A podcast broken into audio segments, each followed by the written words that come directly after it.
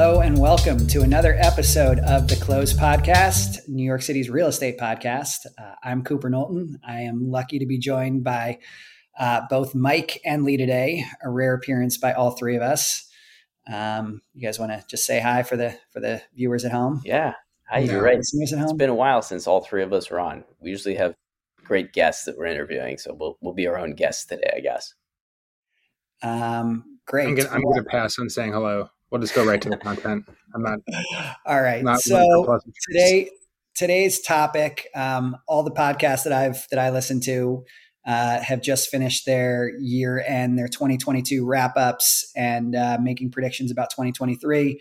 Uh, so figured it was only appropriate that we jumped on the trend and tried to do something similar ourselves. So we're not going to look backwards. We're not going to do any any uh, retrospective, but we are we are going to move forward and, and think about um, what what is coming uh, in front of us, specifically in you know the short term in, in the next few months, and, and maybe um, 2023, 2024. Um, but just kind of looking at looking at the at the trends and and specifically in the housing market and the commercial market in New York City, and um, just chatting about those. So with that, uh, maybe I'll throw it over to you, Lee, and uh, sorry, I'll, I'll start with you, Mike, um, and uh, maybe we can start on on the residential side.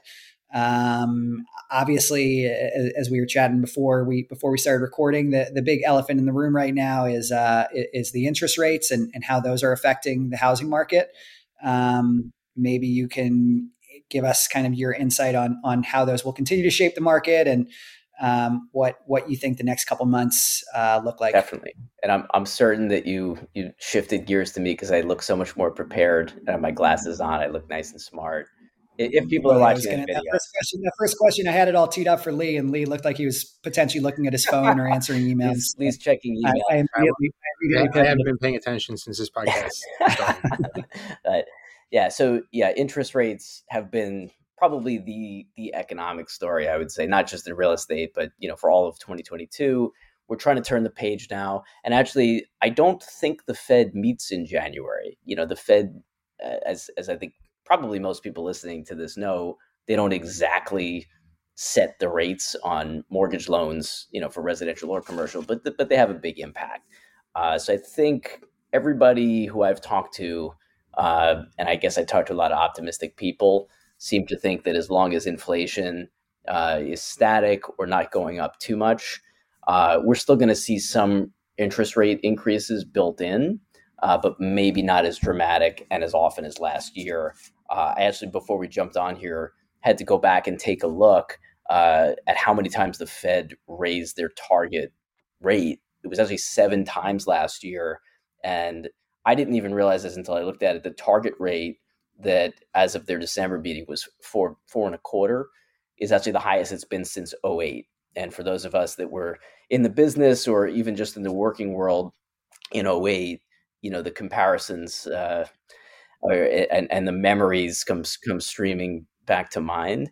Um, but it, it seems like from from everything that the Fed is indicating, and they're trying to be pretty communicative about this, they're looking at like a terminal rate of around five percent that they'll hopefully ease into over the course of 23 and you know really if, if you look back historically to, to even long before any of us were, were old enough to even follow interest rates or, or certainly deal in real estate uh, rates are not historically that bad right we're looking at, at in the residential side, rates in the sixes as of as of the date of this podcast, and even on the commercial side, I think some of the the rates that we're seeing really good investors getting are in the sixes. Now the, the terms vary a lot more on the commercial side, but uh, historically not terrible. So I think if we stayed at this range, or if it stays a little more predictable, it will be easier for the deals to start flowing again. But I think the the unpredictability and the dramatic rise we saw in 22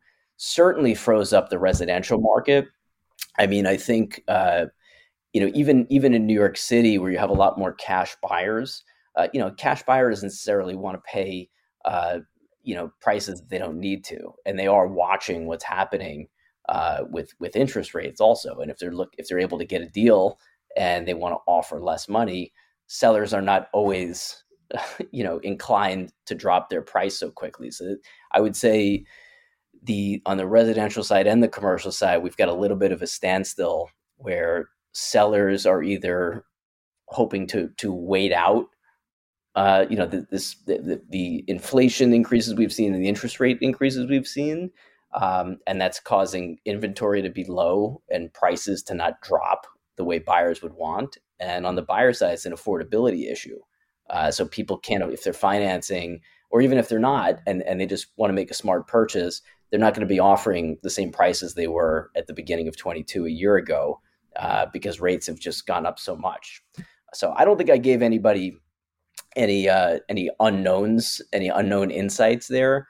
Um, but I would say that on the residential side, it's sort of a, a simpler equation, right? Because if you if you live someplace and you're paying, let's say, three percent on a thirty-year mortgage, uh, you know, it probably makes sense for people to just stay put, keep paying those uh, payments at that rate, and not move to either someplace where you're paying a higher amount in rent and you're not building any equity, or move into something where you have a 6% rate and maybe you're even downsizing but increasing your payment. So I think that's a lot of the standstill with sellers.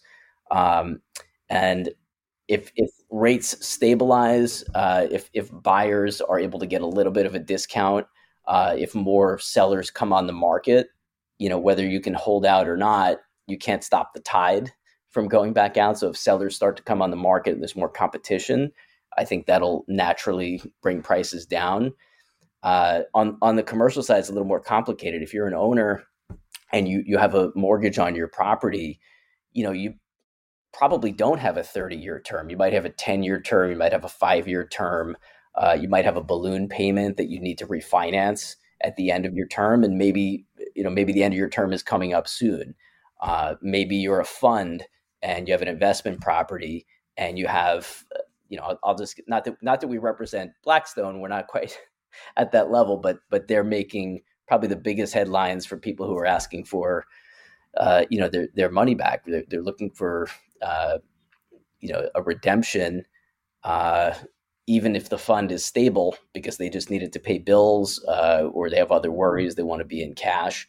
Uh, so you know if, if you're a fund and you own real estate and you have all these withdrawal requests, redemption requests, you know, it, it, it comes down to whether you can prevent the redemptions before the market corrects itself, or if you have to maybe have a fire sale just to meet your redemptions, and that's that's going to bring your value down. Uh, so a lot more complicated factors on the commercial side, but I think if things stabilize and can get a little more predictable for lenders and for buyers and sellers, I, I think people will have to adapt and prices eventually will, I think they have to come down uh, unless the Fed, you know, completely reverses course and surprises everybody in 23. Uh, I, I, think it's inevitable, but maybe it's not going to be as dramatic and quick as everybody thinks. At least not in the New York area. And I just said a whole lot, so I'll let I'll let Lee or even you, Cooper, chime in if you want but I just feel like that was all right on the surface, and we might as well just get it out there. It was only it was only the, eight, eight minutes of of. It was only an eight minute monologue, yeah, on, on interest rates, which. Not only is the podcast over, but all future podcasts. Nobody wants to now, listen anymore. We filled all of the content for yeah. the next year. We're good. I mean, I think the bottom line, you know, kind of like like boil it down to a log line is there there's no discount, there's no inventory right yeah. now. So there's no sales. Uh, I think when you see one or the other start to shift, you can see the market shift. But um, and I and I would imagine that one or the other will shift in the coming year at some point. But do you, get, do, you, do you get the sense that New York City is behaving kind of the same? Like, are, are the markets the same in Long Island um, and Westchester and New Jersey and New York City, or or is New York City um, kind of an outlier in any in any way?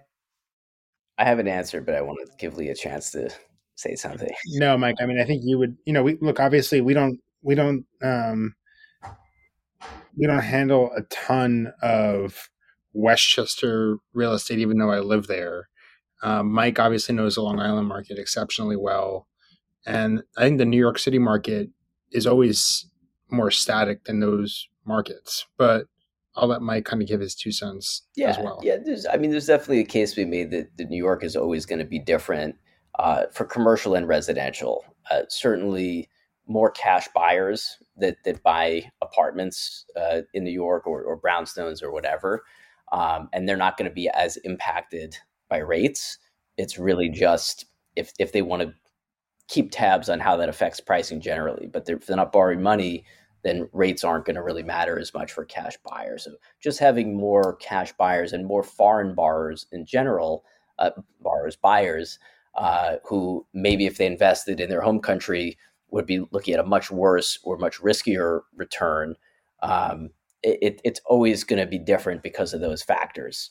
Um, but yeah, Long Island is is definitely at at a little bit of a standstill. I would say. I think for properties that are priced well, I still do see some bidding wars come across my desk, but they're not publicized the way they were, you know, earlier in the year or certainly in 21. You know, that was making headlines. Those long lines around the block at open houses. Uh, haven't seen one of those in, in quite some time, and I, I I think New York City is coming to that uh, you know level of inactivity just a little bit later than the surrounding suburbs. Uh, and if you know if you compare that to markets like in Phoenix or or any of the Sunbelt states where they have a lot more room to build and they have they have actual residential bubbles, I think those are the places where you're really going to see the dramatic decreases, and and you you are already seeing dramatic decreases in pricing. Um, but right now, the, the the story is still all about just the the lack of volume people are just not transacting right now. So it's really kind of hard to to figure out what the fair value even is when people aren't transacting as much. And I think we are seeing that yeah. in New York City on, on residential and commercial side. Are there are there any other before we kind of shift gears to the commercial side? Are there any other factors that you see that are that are shaping that or have the ability to to kind of impact that in a material way in 2023? I mean, obviously the, the biggest thing you said was just kind of maybe not even rates going down, but just stability with the with the interest rates and and more uh, maybe a little more predictability. But beyond interest rates, uh, and and are there any other factors that you think we should be paying attention to that might shake up the markets? Or I mean, obviously, like I mean, the, the most obvious one is just like a major recession, um, which would probably further slow things down um, more more jobs being more people being laid off. Obviously, I'm assuming that affects the housing markets in a in a significant way. But are there any other things that you think like might be on the horizon that could turn the market one way or the other beyond beyond interest rates?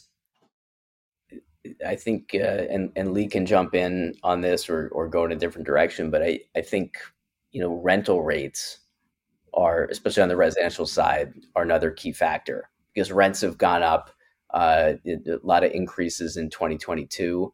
Um, and and there is we, have actually even had some guests on this show who've, who've talked about uh, you know the housing crisis, the affordable housing crisis that New York City and the surrounding areas are facing. Um, and and the state government has has been doing what they can, you know, to try to incentivize more housing. Uh, but that's going to take a while. So I, I, think that that's kind of a slower moving factor uh, that can help things. But obviously, if if people look at what it costs them per month to own something with a mortgage, or just to rent something where they're not getting any of the the economic benefits or stability of owning, it becomes a no brainer for for people that can qualify for a mortgage at a certain point. Uh, so something that something has to give, and maybe it's it's rental rates, maybe it's people you know, finally saying, well, we can't afford the rent anyway. And even if they don't want to yeah. leave the city, you know, maybe, maybe saying, Hey, working from home in, you know, rural Pennsylvania, not that I'm picking on that area, uh, but it's more affordable. Obviously, maybe that's a better option for us. Um, I don't know if you have any, any thoughts that, on that. What's that music? Is that is that a siren in the background, or is that yeah, music? That's the sounds siren. of New York City. Love you it. could hear that. That's pretty impressive.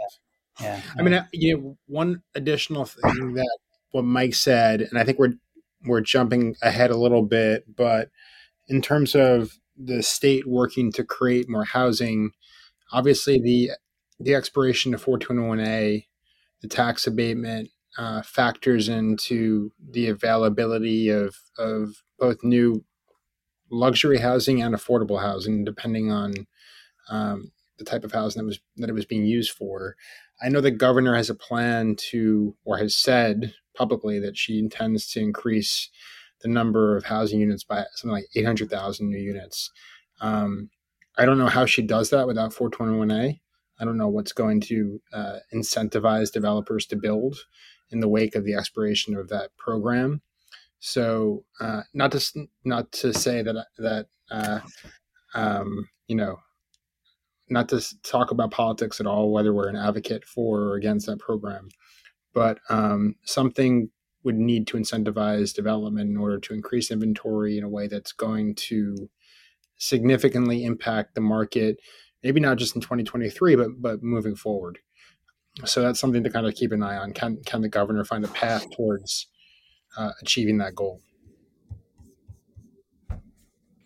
Gotcha. Um, Lee, well, maybe maybe we can turn more now towards um, the commercial side of things and and chat briefly about uh, where where the commercial markets uh, are likely looking to go in the coming year. I think um, the the main story, one of the main stories in the last year, has been kind of the the slow return to office life in New York City and people returning to work, and um, obviously that's had an impact on the the market in 2022. But I imagine 2023 is kind of the year where that's really going to sort of, with the pandemic, kind of maybe in the rearview mirror, or at least turning a new chapter uh, on on the pandemic or starting a new chapter. I think uh, you know, curious to know how that how that will play out 2023 or how you think it's going to play out.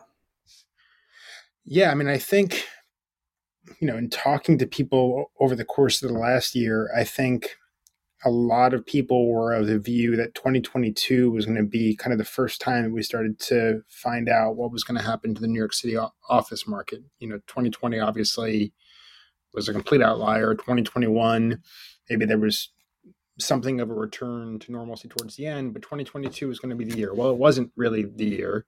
Um, so the question is, is uh, was it the year? You know, is 2022 or the end 22 kind of a harbinger of what's going to happen over the course of the next few years, or are we still kind of moving towards some new normal that we're not totally sure what it is yet? I mean, obviously, um, office leasing has not even come close to back to what it was.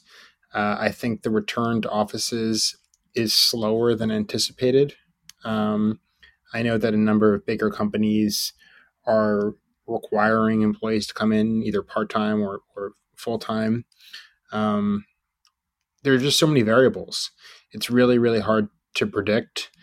I can't imagine that we're going to see uh, growth in the office market in 2023 from pre, you know, from pre-pandemic levels. It's just not going to happen. Uh, so I think we need to kind of figure out what the new normal is first, and we're not there yet. And I don't really know what it's going to be. I guess my guess is that it's going to be a little bit closer to 2019 and 2020 ultimately. But does that happen in 2023? I don't know. Might not happen until 2024 or 2025. You also have all these businesses, and we we know this from from our own experience, that kind of um, subleased their bigger space to opportunistic companies who are looking for more space and saw good opportunities, downgraded as kind of uh, let's wait and see. You know, some of our employees are coming in, some aren't. Uh, there's opportunity there for those companies when when we when they feel like they want to you know dive back into the market to take on bigger space um, and i don't know if that's going to happen just yet but i i do think that eventually companies are going to want people to come in people are going to want to come in um, and we're going to we're to get closer to 2019 never back to exactly what it was but i think eventually we're going to get there. I just don't know if 2023 is the year. We might see a, a, substantially similar year to 2022 for New York City office leasing. Yeah. And I think 22 was was kind of off to a pretty good start. I think the first half we saw some some return to normalcy and and we certainly saw more more companies looking to to either renew their space or get new space. Uh, but I think I think actually the economy uh, had just as much to do with with the stall out in New York City offices, uh, especially as as anything else. I mean, I think you, you already had workers who discovered what working from home was like and that they could still be productive. Uh, you also have uh, it, we, it's kind of a freak set of circumstances for employers, right? Because you have a shortage of of uh, people who are qualified and looking for work. Uh, so you have low unemployment. Uh, you have demands for higher wages because everything else is going up. Inflation is going up. Your your rent, if you're a company, especially renting in New York City, is always going to be one of your biggest cost centers. So, you know, if you're the, the comptroller or a CFO of a company who's based in New York City or has New York City offices, you know, you have you have all these factors to deal with. You're trying to keep your your employees happy and with you because it's hard to replace them. They're asking for more money. They don't want to come into the space that you're paying a lot of money for. And, you know, if, if the economy just in general gets better and things get less expensive, that could just be, you know, what what what's holding offices from coming back. I mean, I think there's always going to be some kind of hybrid component that, you know, COVID was was really like a it, it was a, it was a turning point in just how people think about work uh, but I think what we've seen in the aftermath up until you know the, the economic headwinds that we've been talking about later in 22, what we were seeing was you know some kind of return to hybrid and and the general consensus that at least a few days a week in office, whether it's rotating people in or not, can be helpful and useful for, for production and creativity. So I, I, I think we've kind of passed that test, and being in office is not completely dead. I think it's just it's stalled out, and it's still never going to be exactly the way it was.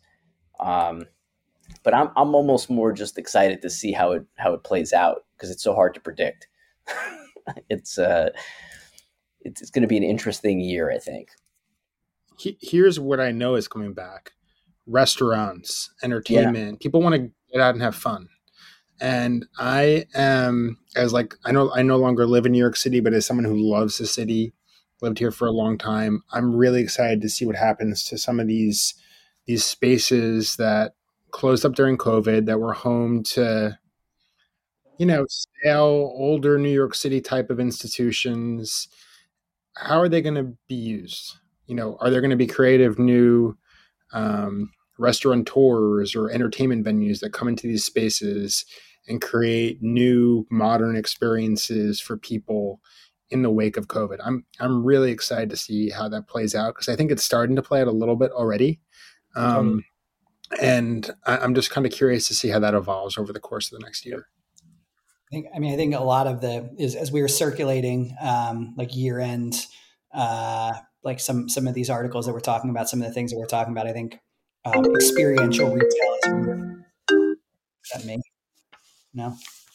It's a it's a fire fire engine out. Yeah, that was that was me just um, forgetting to silence my phone, which is linked to my computer and everything my, else. My wife, my wife just my wife just texted me and said she has a flat tire, so we might have to we might have to wrap up fairly quickly. I think we kind of exhausted it, right? There are a couple other things we we could talk about, but I think if people are still listening and have their attention span intact, you know, Mike, they stop. They stop listening. Yeah, I think I, I, may, I, may have killed the, the attention span of all but the most interested in interest rates. Which I don't know. I, I, guess we probably have a fair number of those in our our database, but yeah, probably seventy five percent were just, out just to, after my initial joke. Just to just to, re- to revisit that point, I, I do think you're right that I think we're going to be talking a lot more about like what retail looks like and how retail spaces are repurposed and reused and people who are doing innovative things. Because I think the day of the just like a, a, a storefront just being a storefront is is you know past. Now it's like a running store that doubles as a coffee shop that is a you know a, a movie theater at night it's like every everyone has like you've got to have like two or three two or three different purposes for every space and people are being really savvy about how they're how they're doing things and um, here, here's here's one really cool example. We took my daughter to the camp store in Union Square last week during the, the week between Christmas and New Year's, and they have like an immersive Encanto experience in the back of the store. So, um, and, and I know that, that that's happening at multiple camp locations all over the city. Um, and it's really smart. It's a way to drive business into retail in a way that it wouldn't necessarily happen without that type of experience. Can other businesses learn from models like that? Can restaurants learn from models like that? Can I don't know, offices learn from models like that? Yeah. I think people don't necessarily want to leave their house uh, anymore just because that's how things used to happen. You have to figure out ways to get people to leave uh, and then reintroduce them to your business in an innovative way. So, cool. office I, I, office spaces office spaces have the exact. I mean, I think a lot of people are. I, I was just listening to this Ezra Klein podcast about like the future of work and was talking a lot about how people have like you know not thought at all about how to reuse office space. Right? It's the same idea. It's like, and especially in in the present world where people are like, yeah, we want you to come in two days, and you have huge staffs that are coming in two days, and people are coming in different days, and they're coming in and sitting on you know Zoom calls all day, yeah. right? And it's like, why the fuck did I? Excuse my language. Sorry, this is a it's mature audience. Why did I? Sorry. Why did I? Why did I waste my time commuting in when I'm just you know yeah. talking to you know this person on on Zoom all day and doing the same thing? Like you've got to be smart about using your office space. You got to be smart about using your retail space because there is there's there's more uh, there's there's different options that people have and um, think uh, I think that's exactly right, and I think I think that's going to you know t- tying this back to kind of what we're talking about. I think that is going to be a real trend. Like the people who who are successful in retail or successful in offices, you can't just do things the way things were done pre 2019. Yep. You got to kind of think outside the box, especially more. New York. City. I mean, look at one look at one of our first closed guests, Tend. You know, Andy Grover from Tend. Um, they've kind of figured out a way to get people to want to go to the dentist uh, by just making it more experiential. I think that's going to be everything. If you can kind of figure, if you can tap into a way to get consumers excited about um, engaging with your product in some way, whether it's in retail or if it's professional services, just just speaking to you, you're going to have an edge right now. Um, and I and that's kind of what I want to see happen in the New York City real estate market. What I'm excited to see uh, happen over the course of next year. Yeah, yeah, especially especially for offices because many of the people coming into off or being forced to come into offices in New York City have you know hour and a half, sometimes two hour commutes door to door. And like you said, Cooper, if you're if you're going to do that and then sit on Zoom all day, or say, "Oh, I can't get this done today because so and so didn't come in; it's their off day," that's going to get really frustrating. And I think yeah from what I see from people I know who work in the suburbs, it's like it, it's like a nice relief, and they want to go into the office because it's a ten minute drive from their house, and you know if if they if they want to pick up their kid from school, if that's the routine they've gotten into, if they want to work from home, you know, four o'clock on, they have that option. But to actually be able to drive ten minutes and just get real work done, but in a professional environment, that's that's a great thing. Whereas if if you had to turn that 10 minutes two hours and maybe taking a train and maybe there are delays or there's traffic and it's very expensive to even buy lunch in new york city. All, these things are going to make you really really reluctant to come in unless you're forced to or, or absolutely have to. Um, so it's new york city kind of like amplifies everything um, the good and the bad. Uh, but if, if if the workspace has has more amenities or if it's a little more comfortable it that's that's yet to be determined how how easily you can incentivize people, but I think it's pretty important. Pretty important. Retail is more local. Yeah. All right. Well, leave it there. We'll uh, we'll, we'll, bank, we'll bank this one. We'll uh, we'll listen to it at the end of this year and uh, see how we do. and, uh, and then make our. I think I think I think I did great. Personally, I think I I think I hit all the I predictions. I think your your and your silence in the beginning was golden you uh and who's your who's your well we'll end it with who's who's your uh, who's your Super Bowl prediction right now with the playoffs a week away. Oh, I don't know. The Chiefs. Probably a safe bet. Always, always I mean, we'll see. We'll, we, we'll see how you do, and at the end of the year, we'll we'll look back on this. One thing that I one thing that I wanted to just mention really quickly, maybe we save this for a whole other episode, is cannabis, which we didn't talk about at all. Yeah. Um, because licenses are, I believe, go, have already been issued. I think, they, I think they've started to be yeah, issued. Started to be yep. issued. Um, I think, uh, particularly because there's this big hole in the in the market, and we were talking about ways to get people energized to come back to New York City to go shopping. I think um, I think cannabis is going to be really interesting to watch and see how that plays out and develop. Are you suggesting that that if if people can can smoke or have gummies during the day, they'll come in? Yeah, and then they'll also walk around and shop more. They'll definitely go to restaurants. They'll definitely right? use restaurants more. That's just just from what I hear. Yeah. Uh, maybe maybe we'll do our 2023 episode and we'll all we'll all have a gummy before we uh, we make our predictions, so there'll be a little. It's. I'll, I'll, leave that to the former prosecutor to to figure out. Yeah. You know whether or not there are any federal implications with that. Still, it's okay. I think we're fine. All right, gang. Well, this has been fun. We'll uh, we'll chat soon. Good luck on your uh, on the flat tire, Cooper. I gotta go to I gotta go to Pep Boys now. So. Do you know how to change a flat? I, I do, but I'm I'm glad that my wife said I'm at Pep Boys. Come pick me up, and so I don't have to I don't have to be tested. No, okay. All right, I gotta roll. Take Bye. care, guys. Take care, guys. For more on all things real estate and the law, subscribe to this and our other podcasts. Follow Bergstein, Flynn, and Knowlton on social media. Subscribe to our newsletter and go to bfklawoffice.com. That's bfklawoffice.com to learn more.